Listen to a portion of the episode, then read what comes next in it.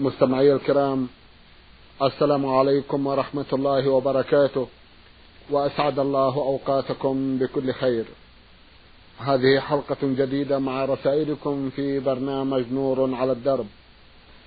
رسائلكم في هذه الحلقة نعرضها على سماحة الشيخ عبد العزيز بن عبد الله بن باز الرئيس العام لإدارات البحوث العلمية والإفتاء والدعوة والإرشاد.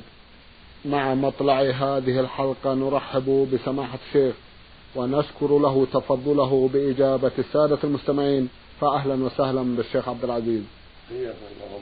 حياكم الله. أولى رسائل هذه الحلقة رسالة وصلت إلى البرنامج من أحد الإخوة المستمعين رمز إلى اسمه بالحروف با طا تا. أخونا له سؤالان. السؤال الأول يقول لقد تزوجت قبل سبعة أعوام وفي أواخر شعبان. وقد جامعت زوجتي في بعض أيام رمضان لجهل مني في ذلك الوقت ومن الشيطان لعنه الله. الصيام صعب علي لعدم معرفتي بعدد الأيام وكذلك العتق. فهل يجوز أن أشتري أكياس رز وأعطيها لإحدى الجمعيات الخيرية كصدقة؟ كما قلت لا أعرف الأيام التي صار فيها الجماع. هل ما ذكرته لكم صحيح ويعد كفارة أم أنكم توجهوني بتوجيه آخر؟ جزاكم الله خيرا.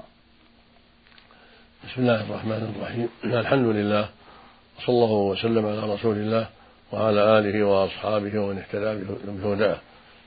أما بعد فلا ريب أن المؤمن يحرم عليه أن يجامع في رمضان في نهار رمضان بل يجب عليه أن يمتنع من ذلك لأن الجماع من المفطرات كما أنه لا يأكل ولا يشرب هكذا لا يجامع.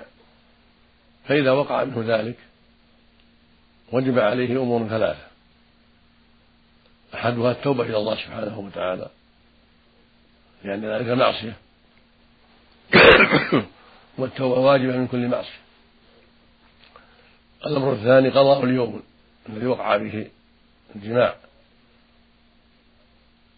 الأمر الثالث الكفارة. والكفارة مرتبة. أولها عتق رغبة مؤمنة فإن لم يستطع صام شهرين متتابعين. فإن لم يستطع أطعم ستين مسكينا. لكل مسكين نصف صاع من قوت البلد من تمر أو برج أو غيرهما. هذا هو الواجب على من جامع زوجته في نهار رمضان والصيام عليه واجب وعليها كذلك. أما لو جامعها في السفر فهذا معروف المسافر له الإفطار بالجماع وغيره لكن إذا جامعها وهما مقيمان يلزمهما الصيام فإنه يلزمه هذه الأمور الثلاثة التوبة وقضاء اليوم والكفارة وهي مثله إذا كانت مطاوعة. أما إذا أكرهها بقوة والشدة ولم تستطع التخلص منه بل أجبرها فلا شيء عليها وإنما الكفارة عليه هو. وإذا كان كل منهما يعجز عن العتق وعن الصيام فإنه يجزئه الإطعام لستين مسكينا ثلاثين صاعا كل صاع بين اثنين من قوت البلد من تمر أو برج أو رز. ولا بد من توزيع بين الستين.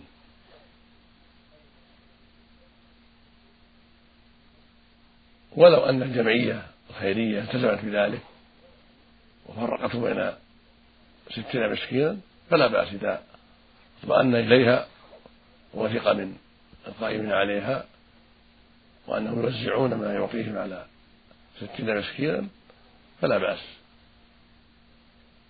إذا كان عجز عن العتق والصيام والمرأة مثل كما تقدم.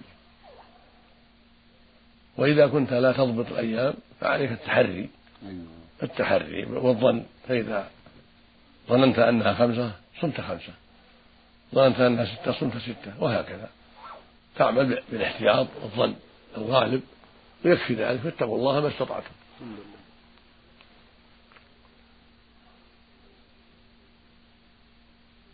وإذا كان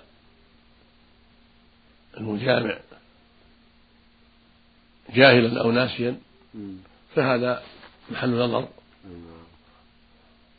أما الجهل فالذي ينبغي عدم اعتباره لأن أمر واضح بين المسلمين وليس أمرا خفيا. يعرفه المسلمون أن الصائم لا يجامع أهله في رمضان. فينبغي عدم التعلق بالجهل وعدم الاعتذار بالجهل بل عليك أن تفعل ما ذكرنا. أما النسيان فالصواب أنه معذور إذا نسي الإنسان لأنه النسيان ليس بالاختيار بل أمر يقع على الإنسان ويغلب عليه وليس باختياره. قد قال عليه الصلاة والسلام من نسي وهو صائم فأكل أو شرب فليتم صومه فإنما أطعمه الله وسقاه متفق عليه. ورواه الحاكم من جماعة بلفظ من أفطر في رمضان من أفطر في رمضان ناسيا فلا قضاء عليه ولا كفارة. فالناسي معذور على الصحيح إذا صدق في كونه ناسيا لأن النسيان ليس في اختيار الإنسان. ربنا لا تؤاخذنا إن نسينا أو أخطأنا نعم. جزاكم الله خيرا. له سؤال لعله يوضح جانبا آخر من جوانب حياته فيسأل سماحة الشيخ ويقول في فترة شبابي تمر علينا بعض الأيام فلا نصلي فيها الفروض. الأيام كثيرة سامحنا الله وإياكم. ولقد قرأت في إحدى الصحف بأنه لا بد من قضائها رغم فوات المدة عليها وذلك بعد الصلوات المفروضة. أنا الآن الحمد لله أصلي جميع الفروض وفي أوقاتها. دلوني على الجواب الصحيح. جزاكم الله خيرا. الواجب التوبة من ذلك وليس عليها قضاء. هذا هو الصحيح من قول العلماء لأن ترك الصلاة كفر. والكفر لا علاج له إلا بالتوبة. فإذا ترك الإنسان الصلاة ثم تاب فإنه لا قضاء عليه. هذا هو المختار وهو الصواب. وليس عليك شيء إن شاء الله إلا التوبة. فعليك التوبة الصادقة والندم على ما مضى منك. والعزم ألا تعود في ذلك. والاستكثار من الحسنات والأعمال الصالحات. كما قال الله سبحانه وتوبوا إلى الله جميعا أيها المؤمنون لعلكم تفلحون. والتوبة تجب ما كان قبلها كما قاله النبي عليه الصلاة والسلام فنسأل الله أن يمنحنا وإياك التوبة الصادقة وأن يعيذنا وإياك والمسلمين من نزاعة الشيطان. نعم. جزاكم الله خيرا. سماحة الشيخ هذه الفتاوى التي بدأت تنتشر في الصحف والمجلات سواء كانت الصحف من الداخل أو الخارج قد يعتمد عليها بعض المسلمين. هل لكم من توجيه؟ الواجب عدم الاعتماد على الفتاوى التي تنشر في الصحف أو تذاع في الإذاعة أو في التلفاز حتى يتأكد المؤمن مما نسبت إليه. فإذا تأكد منه وهو أهل للفتوى فلا بأس لأن كثير من الناس قد يكذب الآن قد يلبس عليه. فإذا سمع المؤمن أو المؤمنة فتوى فالواجب أن يتثبت في ذلك. وألا يزن بذلك إلا إذا سمعها من صوت المفتي. وهو يعرف صوته. وإلا فلا بد من سؤال المفتي بالهاتف أو بالكتابة حتى يتحقق أنها صدرت منه. وقد علمنا أن كثيرا من الناس نعم. يكذبون علي وعلى غيري في فتاوى كثيرة. كما كذبوا على النبي صلى الله عليه وسلم وعلى الصحابة. فالذي وقع في الأول من الكذب على الصحابة على النبي صلى الله عليه وسلم وعلى الصحابة لا يستغرب أن يقع في وقتنا هذا من باب أولى. فالواجب في مثل هذا التثبت وعدم تصديق من يقول قال فلان وقال فلان وأفتى فلان وأفتى فلان. وهكذا ما ينشر في الصحف قد يحرف قد لا يكون على وجهه قد يكون مكتوبا هذا كله يوجب على المؤمن والمؤمنة التثبت فيما يذاع وينشر من الفتاوى وفيما ينقله الناس. حتى يتأكد من وقف على الفتوى من من مشافهة صاحبها وسؤاله هل صدرت من هذه الفتوى؟ سواء كانت مشافهة أو بالكتابة طيب. أو بالهاتف. حتى يستيقن الأمر وحتى يحتاط لدينه. والله المستعان. نعم. الله المستعان جزاكم الله خيرا. إذا إذا كانت الفتوى بصوت المفتي فهي المعتمدة. نعم يزول الإشكال. إذا سمع صوته يفهم جيدا نعم. يزول الإشكال. أما إذا اشتبه لصوته فليسأل أيضا. آه، إذا توجيهكم بالنسبة لتلكم الفتاوى في الصحف والمجلات المتعددة. نعم مثل ما تقدم. وهو؟ الواجب أن لا يعتمد عليها إلا بعد التثبت من صدورها ممن أفتى بها وبعد العلم بأنه أهل لذلك. أيوة. إذا يجب معرفة من هو المفتي. نعم. فإن كان أهلا للفتوى اعتمدت فتوى نعم. وإن لم يكن فالأمر غير بعد سؤاله والتأكد أنها صدرت منه. بارك الله نعم. فيكم وجزاكم الله وإياكم رسالة وصلت إلى البرنامج من السودان وباعثتها إحدى الأخوات المستمعات تقول سين ميم ألف. أختنا لها ثلاثة أسئلة.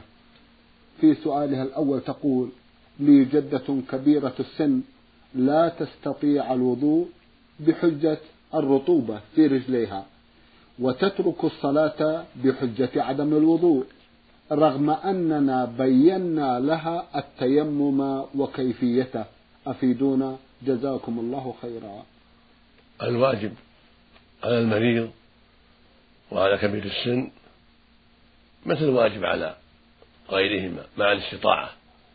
فعليهما الاستنجاء أو الاستغفار أما عما يخرج من السبيلين وعليهما الوضوء الشرعي وعليهما الغسل إذا حصل جنابة.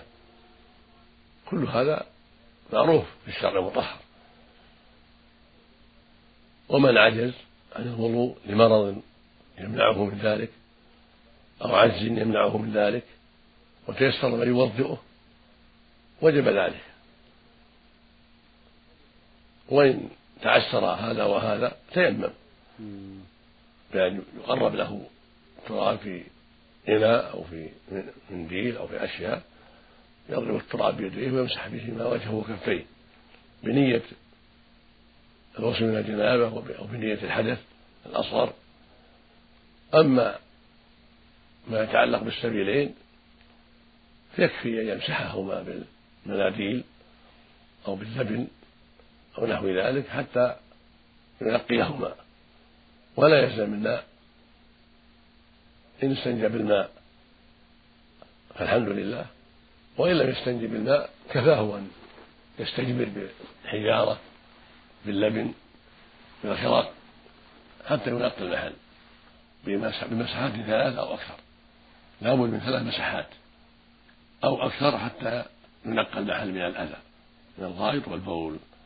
وإذا فعل ذلك يتوضأ وضوء الصلاة بعد ذلك يتمضمض ويسني إلى آخره. نعم. جزاكم الله خيرا.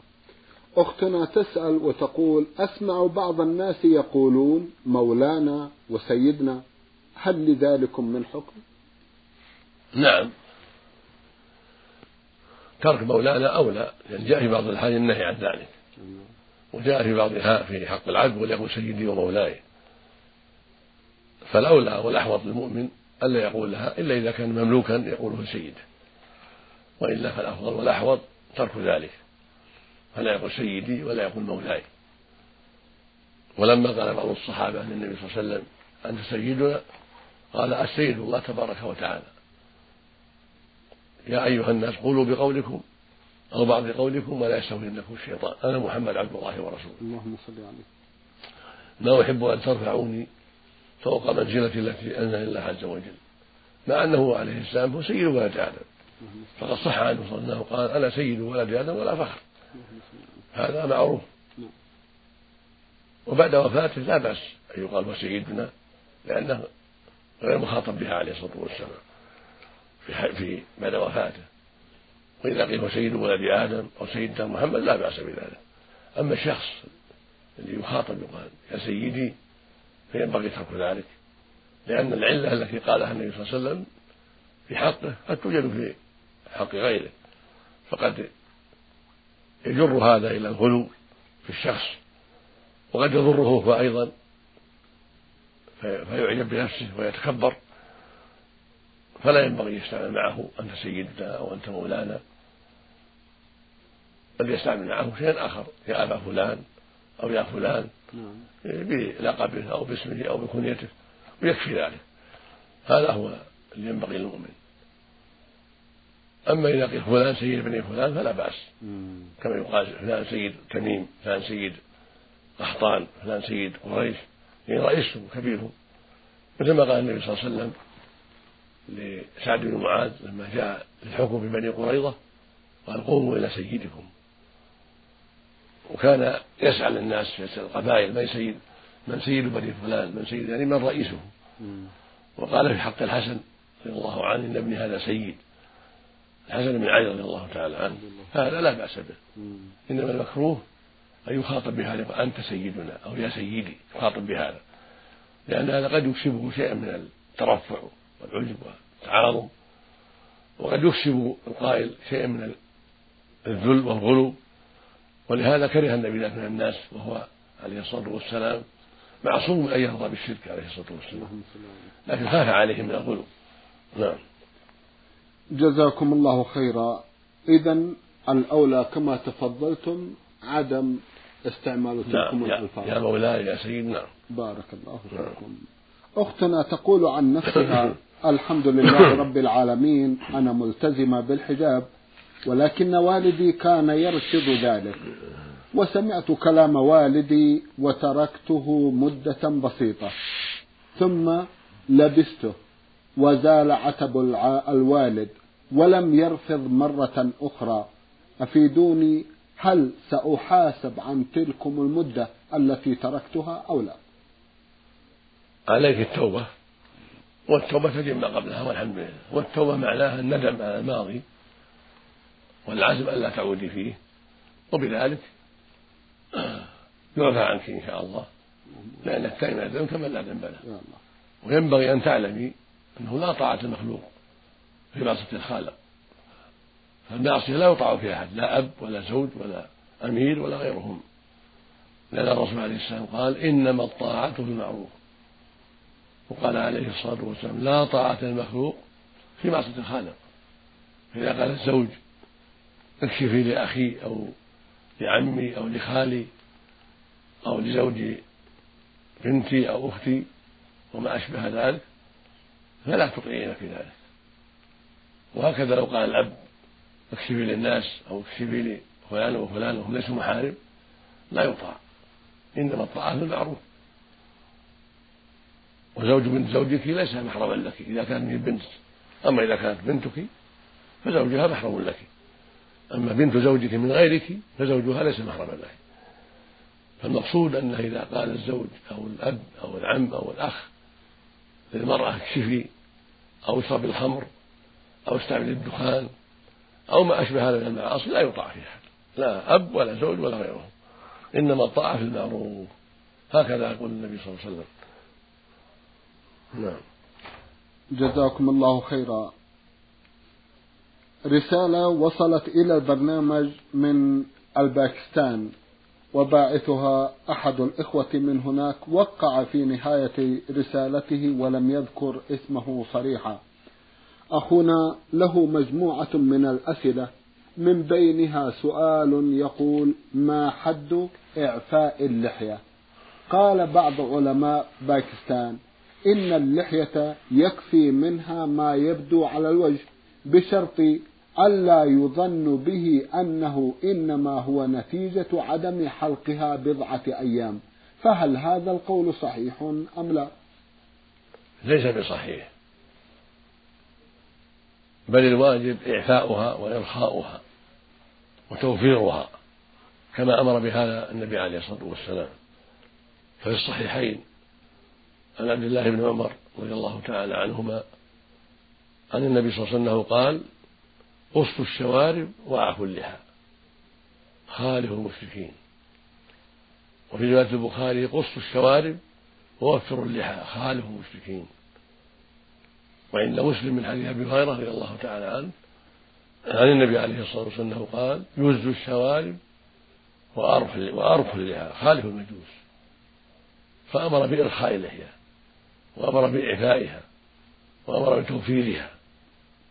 فالواجب على المسلم أن يوفرها ويعفيها ويوفيها ولا يأخذ منها شيئا ولو طالت. هكذا أمره نبيه عليه الصلاة والسلام. وأما من تساهل فيها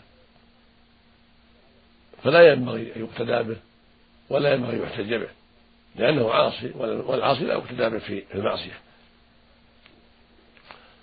وأما ما ثبت عن ابن عمر رضي الله تعالى عنهما أنه كان في الحج والعمرة يأخذ ما زاد على قبضة يقبض عليها بيده فما زاد وخرج من تحت يده أخذه. فهذا وقع منه اجتهادا منه رضي الله عنه. والاجتهاد إذا خالف النص لا يقبل ولو من الصحابة. إذا خالف الاجتهاد النص فالنص هو معتبر. فالواجب على المسلم أن يعتمد على النص. على قول النبي صلى الله عليه وسلم وأن يعفي لحيته ويوفرها ولا يأخذ منها شيء لا في حج ولا في عمرة ولا في غيرهما. واللحية هي ما نبت من الشعر على الذقن والخدين. هذه اللحية. الشعر النابت على الخدين والذقن يسمى لحية. هكذا قال أئمة اللغة كما في القاموس وفي لسان العرب. فعليك يا أخي أن تلزم إعفاءها وتوفيرها وألا تخدع بقول من يتساهل في ذلك. رزق الله رزق الله الجميع التوفيق والهداية. اللهم آمين. اللهم آمين. جزاكم الله خيرا. أخونا سماحة الشيخ يقول عمت البلوى بالتصوير في الفيديو والسينما وما أشبه ذلك. هل لسماحتكم من توجيه؟ وهل تقرون بأن هذا مما عمت به البلوى؟ لا شك أنها عمت البلوى بهذا ولكن عموم البلوى لا تجعل الشيء مباحا وهو محرم. فقد عمت البلوى أيضا بشرب الخمر وبالزنا في بلدان كثيرة وفي دول كثيرة فلا يجوز أن يقال هذا عذر. بل الواجب الحذر مما حرم الله وإن كثر فاعلوه.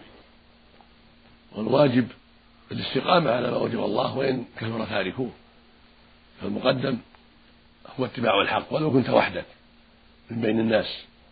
لو أطبق أهل الأرض على ترك الصلاة لا تتركها. ولو أطبقوا على الزنا لا لا تزني. ولو أطبقوا على شرب الخمر لا لا تشرب الخمر. ولو أطبقوا على عقول الوالدين لا تعق والديك وهكذا. ليس الناس بحجة. نعم، نعم. كما قال الله جل وعلا وإن تطع أكثر الفضل يضلوك عن سبيل الله. قال سبحانه وقليل من عباد الشكور قال عز وجل وما أكثر الناس ولو حاص بالمؤمنين. فالواجب على المسلم أن يتبع الحق نعم. وأن يلزم الحق وإن قل أهله وأن يحذر الباطل. ويبتعد عنه وإن كثر أهله. هذا هو الواجب على المسلم. فالتصوير من هذا الباب التصوير محرم. النبي عليه السلام قال أشد الناس عذابا يوم القيامة المصورون وقال إن أصحاب هذه الصور يعذبون يوم القيامة. ويقال وحي ما خلقتم. وقال عليه الصلاة والسلام من صور صورة في الدنيا كلف أن ينفخ فيها الروح وليس بنافخ. وقال لعلي رضي الله عنه لا تدع صورة إلا طمستها ولا قبرا مشرفا إلا سويته. لكن إذا دعت الضرورة إلى الصورة نعم. صار المسلم في حد العذر. كما قال الله جل وعلا وقد فصل لكم ما حرم عليكم إلا ما اضطررتم إليه. إذا كان الإنسان مضطرا للتابعية مثلا نعم. أو رخصة القيادة أو الدراسة ولم يحصل ذلك إلا بصورة فهو معذور. أن يأخذها مع الكراهة مع كراهة قلبه لذلك لكنه مضطر إلى هذا الشيء. وهكذا تصوير المجرمين الذين يخشى من شرهم نعم. حتى يمسكوا ويقضى عليهم. وهكذا ما تدعو الضرورة إليه. غير ما ذكرنا. وإلا فالأصل تحريم التصوير وتحريم استعمال الصور. كثير من إخواننا أهل العلم. قالوا إنه لا مانع من التصوير في القيام بالأحاديث الدينية طيب. في التلفاز وفي الفيديو إذا دعت الحاجة إلى ذلك. وقالوا إن هذا من باب ارتكاب أدنى المفسدتين لتفويت كفرهما وأن جعل التلفاز والفيديو يخلو من نصائح العلماء وأحاديث العلماء. يجعل ذلك فرصة لغيرهم ممن يتكلم في هذه الأمور. ويدعو إلى الباطل ويستنكر عن الحق. وهذا اللي قالوه له وجه. له وجه وقد فعل بعضهم ذلك وظهر في التلفاز لنصيحة المسلمين والإجابة على أسئلتهم.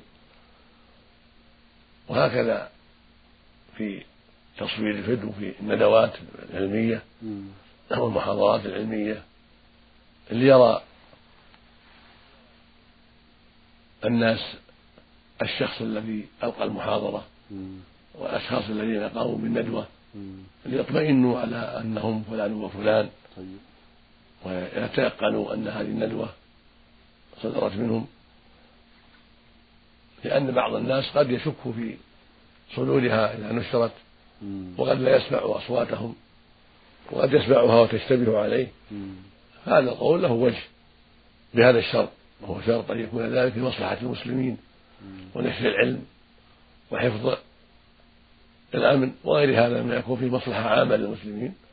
هذا القول له وجه. وأنا لم أفعل ذلك إلا في أوقات تعم البلوى بها في بعض المجالس العامة التي يكون فيها ندوات أو أو محاضرات عامة. فقد تصور وأنا من جملة الحاضرين فلا أشدد في ذلك. نظرا للمصلحة العامة التي قد ينفع الله بها المسلمين. أما أن أصور وأنا وحدي لحديث في التلفاز أو شيء فإلى الآن لم أقدم عليه لأن عندي تحرجا من ذلك وعندي توقفا في ذلك عندي بعض التوقف في ذلك. وأما إخواني الذين أقدموا ورضوا بأن يصوروا لهذا المعنى الذي تقدم فأرجو أن يكونوا موفقين وأنهم معذورون. لقصدهم الطيب وحرصهم على نفع المسلمين. والله ولي التوفيق. الله ولي التوفيق. سدد الله خطاكم ووفقكم إلى ما فيه مصلحة المسلمين. إنه على كل شيء قدير. شيخ عبد العزيز أخونا من الباكستان له أسئلة على المستوى الذي سمعتم. نعم. ويسأل أيضا سؤالا ثالثا فيقول ما حكم قراءة القرآن في المقبرة لإيصال الثواب إلى الأموات؟ هل ورد في ذلك شيء؟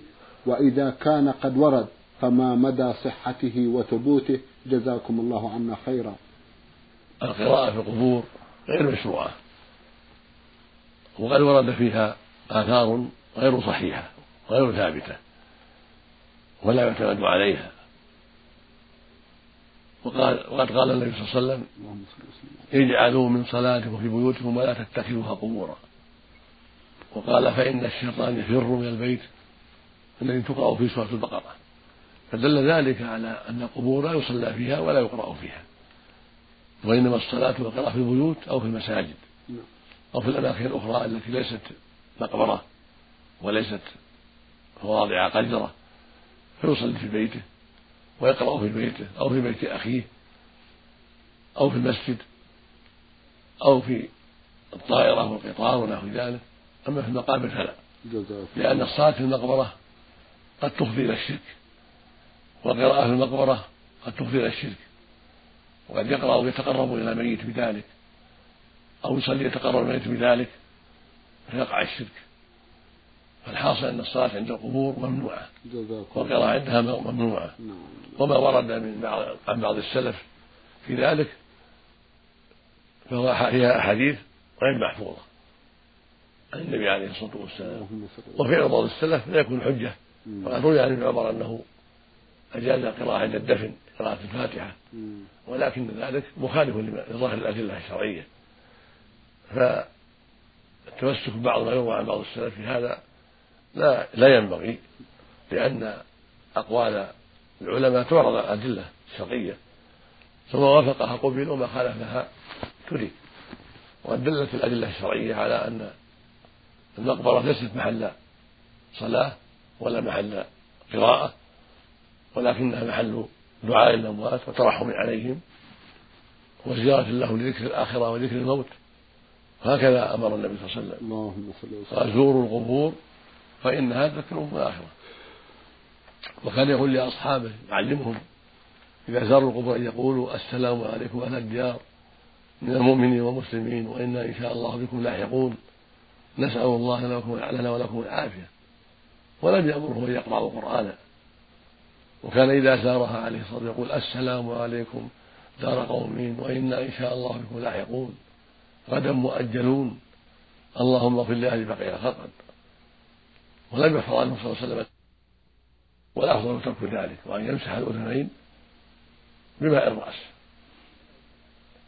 وله اجتهاد آخر كان يتبع آثار النبي صلى الله عليه وسلم في طريقه بين مكة والمدينة. فينيخ حيث أناخ ويسلك حيث سلك ولم يوافقه كبار الصحابة. ومنهم ومنهم أبوه. كان أبوه لا يرى ذلك صلى الله عليه وسلم خوفا من الشرك خوفا من أن يكون وسيلة إلى الخلق والصواب مع كبار الصحابة مع عمر وأصحابه أنه لا لا ينبغي تتبع آثار النبي في الطرقات عليه الصلاة والسلام نعم. جزاكم الله خيرا ونفع بعلمكم. يسأل أخونا أيضا ويقول شيخ عبد العزيز عندنا في باكستان بعض أشياء قد كثر فيها الخلاف والشقاق ومنها ما يسمى حيلة الإسقاط. تفعل للميت قبل دفنه لإسقاط ما عليه من الواجبات. يعطى مبلغ من المال فيدار في دائرة تتضمن عصبة من الفقراء. يأخذه هذا ويهبه لهذا ثم هذا إلى هذا وهكذا إلى أن يتم العمل. ويستدلون لجواز هذه الحيلة إن الحيل مطلقها جائز صحيح أجازه الكتاب والسنة ويمثلون لذلك بقصة أيوب عليه السلام في أمر الله عز وجل له بالضرب بالضغط تحلة له عن يمينه وأمثال هذه القصة أشياء أخرى يقولون فبناء على هذا الحيلة إذا فعلت لغرض صحيح من غير أن يحل بها حرام أو يحرم بها حلال فإنها تكون جائزة وكما في نظائرها من الكتاب والسنة. والمرجو من سماحتكم الإفادة عن جميع نواحي هذه المسألة كتابا وسنة ودراية. مبينا شأن الاستدلال بالعموميات أو المطلقات على الموارد الخاصة الجزئية كما في هذه المسألة. جزاكم الله تعالى خيرا. المتمني لكم عافية دائمة وعيشة راضية وحياة طيبة مباركة. نظام الدين عبد الحنان. الحيل التي يتوصل بها إلى إسقاط واجب. أو فعل محرم محرمة. لأن يعني الوسائل لها حكم الغايات. قد حرم الله جل وعلا كل ذريعة إلى المحرم وكل ذريعة إلى إسقاط الواجب. فلا يجوز لمسلم أن يفعل حيلة تسقط عنه واجب الزكاة أو واجب الصيام أو واجب الحج أو غير ذلك. بل يجب عليه أن يأتي أن يأتي الأمور من أبوابها وأن يؤدي ما أوجب الله عليه ويدع ما حرم الله عليه وأن لا يتحيل في شيء من ذلك. وقد قال عليه الصلاة والسلام في الحديث الصحيح لا ترتكبوا ما ارتكبت اليهود فتستحل محارم الله بأدنى الحيل. وقد احتال أهل السبت لما حرم الله عليهم الصيد يوم السبت من بني إسرائيل احتالوا ونصبوا الشباك يوم الجمعة وآخذوا السجود يوم الأحد وقالوا ما صرنا يوم السبت. فلم يعذرهم الله بذلك. فدل ذلك على أن الحيل التي تسقط الواجبات أو تفضي إلى المحرمات محرمة. أما حيلة جعلها الله حيلة وشرعها حيلة فلا بأس بها كما جعل البيع سببا لأخذ كمال أخيك برضاه والانتفاع به بالبيع الشرعي. وهكذا الهبة الشرعية وهكذا المواريث فالأسباب التي شرعها الله وجعلها حيلة لإيصال المرء إلى حاجته لا بأس بها. فكل حيلة شرعها الله وأباحها لعباده فلا بأس. أما حيل يتوصل بها إلى إسقاط الواجب وفعل المحرم من دون إذن من الشارع فهذا لا يجوز لا في الزكاة ولا في غيرها. والله المستعان. نعم. الله المستعان رسالة وصلت إلى البرنامج من الجمهورية العربية السورية وباعثها أخ لنا من هناك يقول محمد جاسم بن حمد الصالح. أخونا له تسعة أسئلة. يرجو في صدر رسالته أن نعرضها جميعا في حلقة واحدة. عسى أن نتمكن من هذا يا أخي رغم أنه مخالفة لمنهج البرنامج. يسأل أولا سماحة الشيخ ويقول هناك حديث عن رسول الله صلى الله عليه وسلم يقول لا تطروني كما أطرت النصارى عيسى ابن مريم. وعدة أحاديث أخرى من هذا النمط لا تعظموني لا تمدحوني. ولكن السؤال هو يوجد الكثير من الناس الذين ينشؤون الزوايا يقومون بالذكر والمديح ويرقصون ويطرقون على الدفوف ويغمى على بعضهم ويضربون أنفسهم بالسيوف ويلقون أنفسهم في النار ويأكلون الزجاج ويقولون هذه أعمال تقربنا من الله ورسوله. ولكن هل لهذه الأعمال صلة في الدين؟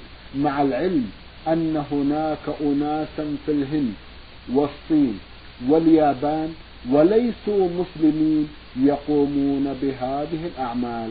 أفيدونا عن هذه المسألة؟ جزاكم الله خيرا. أما الحديث فهو صحيح رواه البخاري في الصحيح. يقول عليه الصلاة والسلام لا تطروني كما أطرت النصارى ابن مريم إنما أنا عبد فقولوا عبد الله ورسوله. ومعناه لا تزيدوا في مدحي لا تمدحوني بغير الحق. كان يقال إنه يعلم الغيب أو أنه يعبد من دون الله. أو أنه ينقذ أقاربه من النار ولو ولو كفروا أو ما أشبه ذلك. لا تطروني كما أطرت النصارى إنما أنا عبد فقولوا عبد الله ورسوله.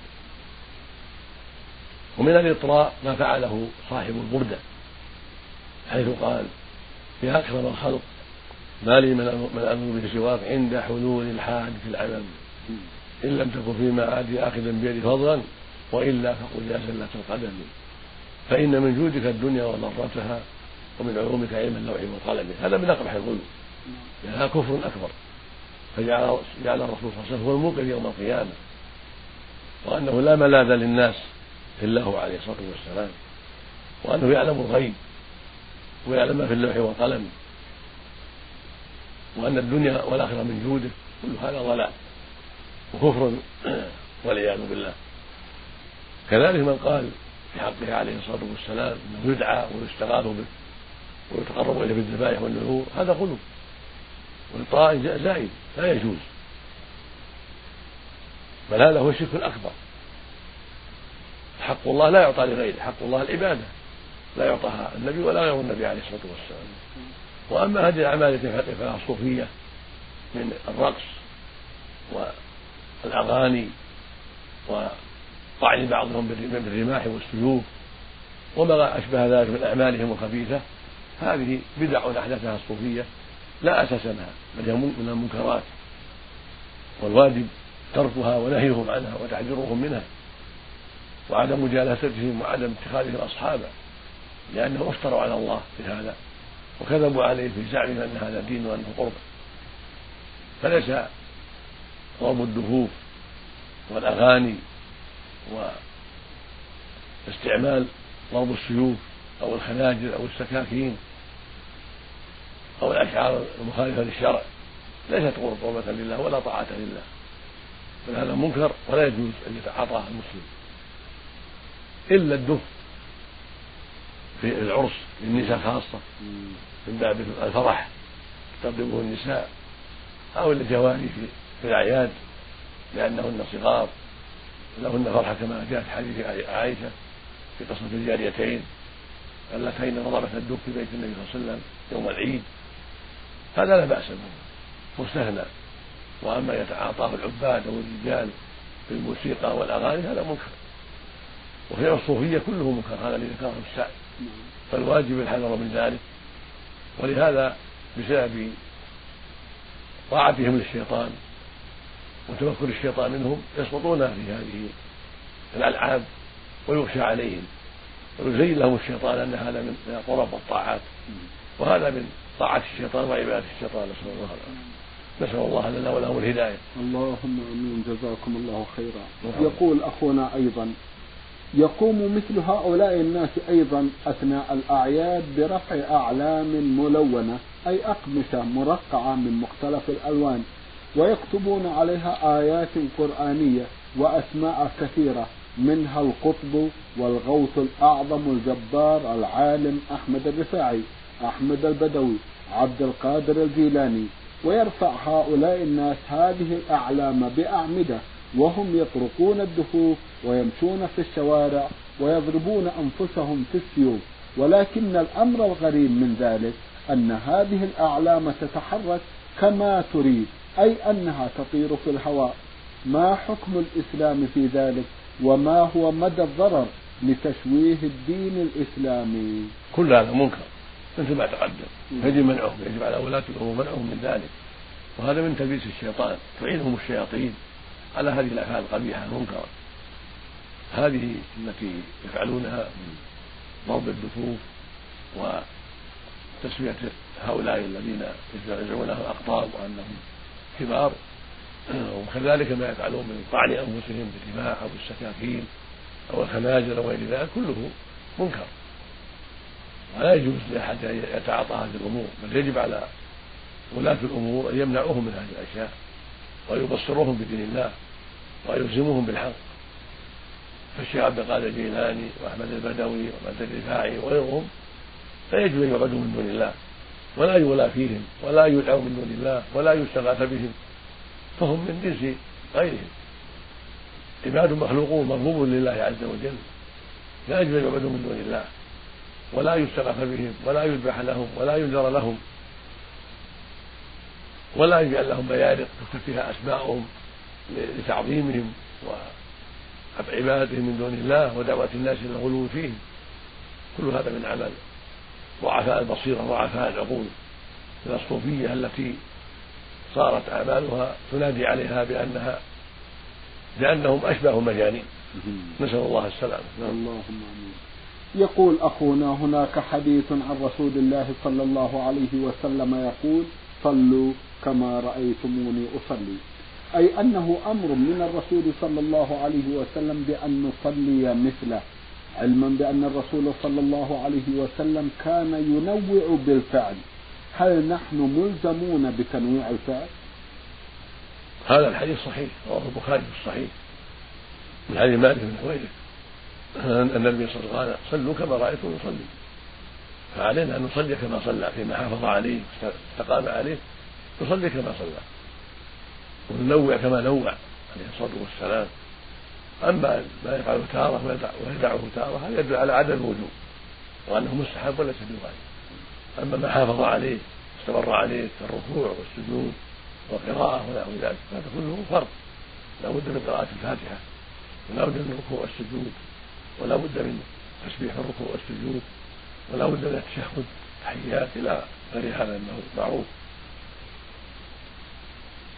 والسنة للمؤمن أن يصلي كما صلى.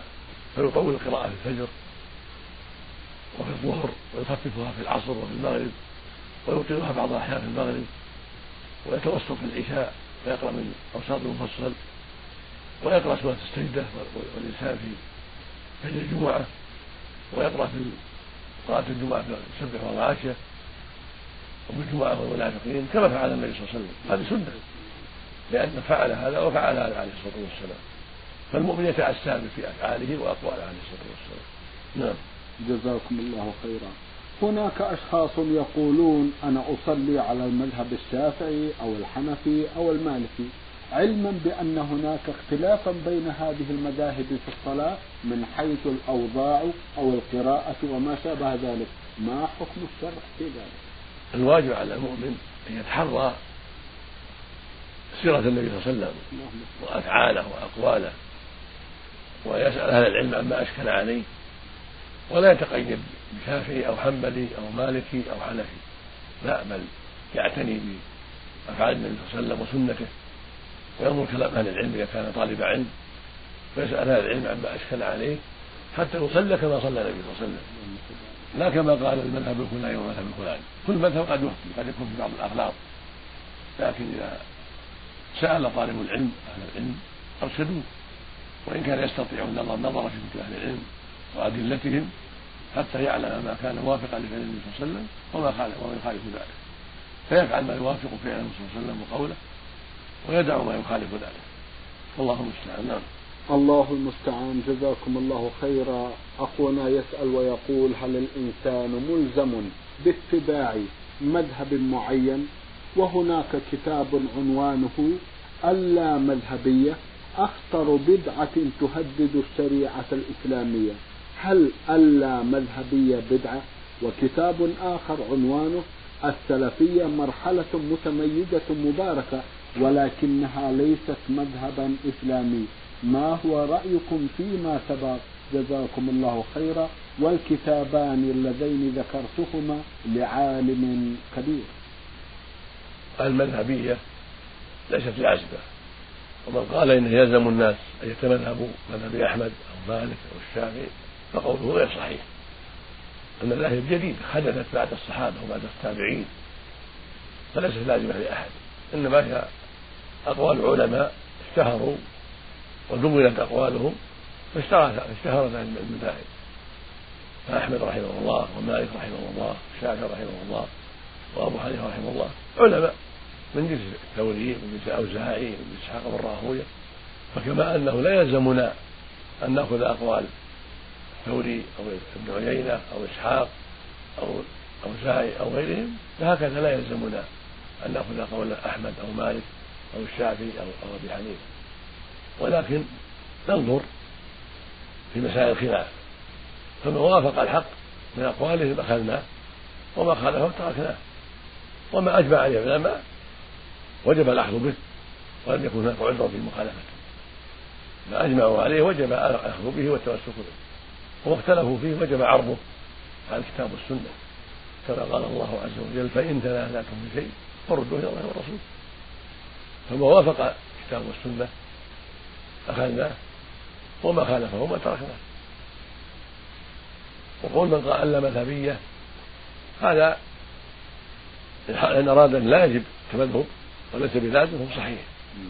وإن أراد لا يجوز أن ينتسب فليس بصحيح. يجوز أن ينتسب الإنسان إلى أن يكون شافعيا أو حنبليا أو مالكيا أو حنفيا لأنه نشأ على ذلك وتعلم على مشايخهم ونحوها لا بأس أن ينتسب. الانتساب لا يضر.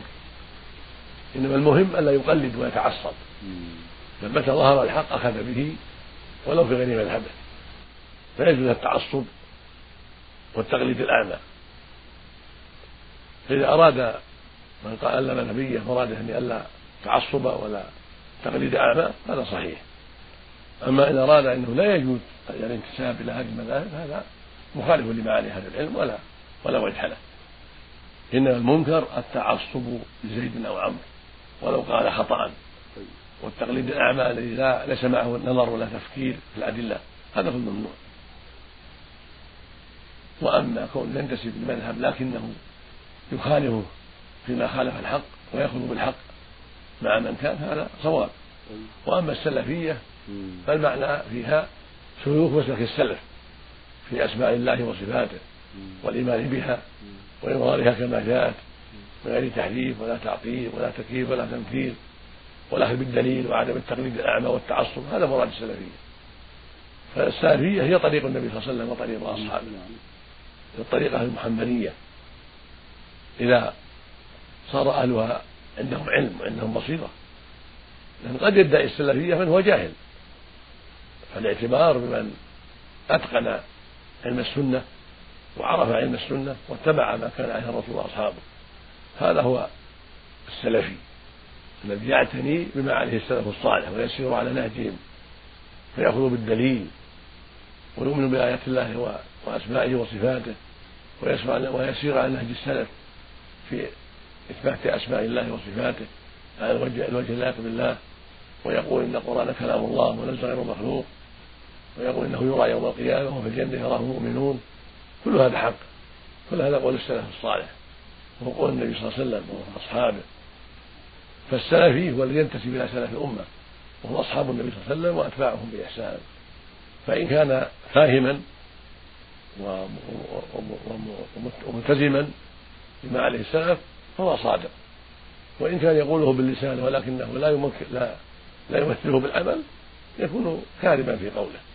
فلا بد من الصدق. نعم. جزاكم الله خيرا. يقول أخونا لي صديق مؤمن بالله الحق ويعيش مع عائلة يكسب رب أسرتها المال الحرام أي من القمار والاختلاف من الناس. علما أن هذه العائلة كما يقال متطورة أي في إظهار المفاتن والتزين خارج المنزل.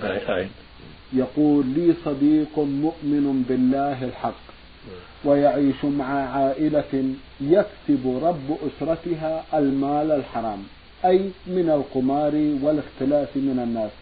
علما أن هذه العائلة كما يقال متطورة أي في إظهار المفاتن والتزين خارج المنزل.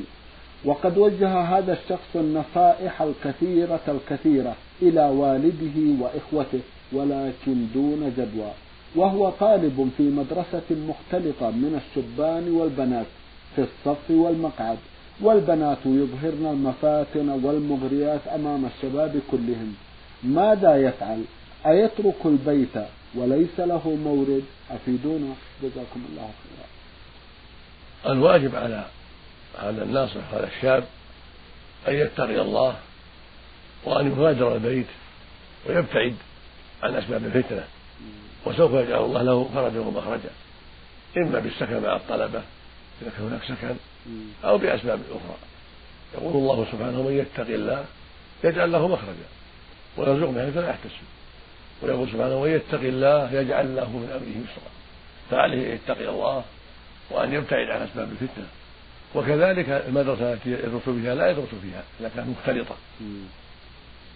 يلتمس عملا يقوم بحاله ولا يدرس في هذه المدرسة بل يدرس على العلماء في المساجد وفي المدارس الأهلية ليس فيها اختلاط.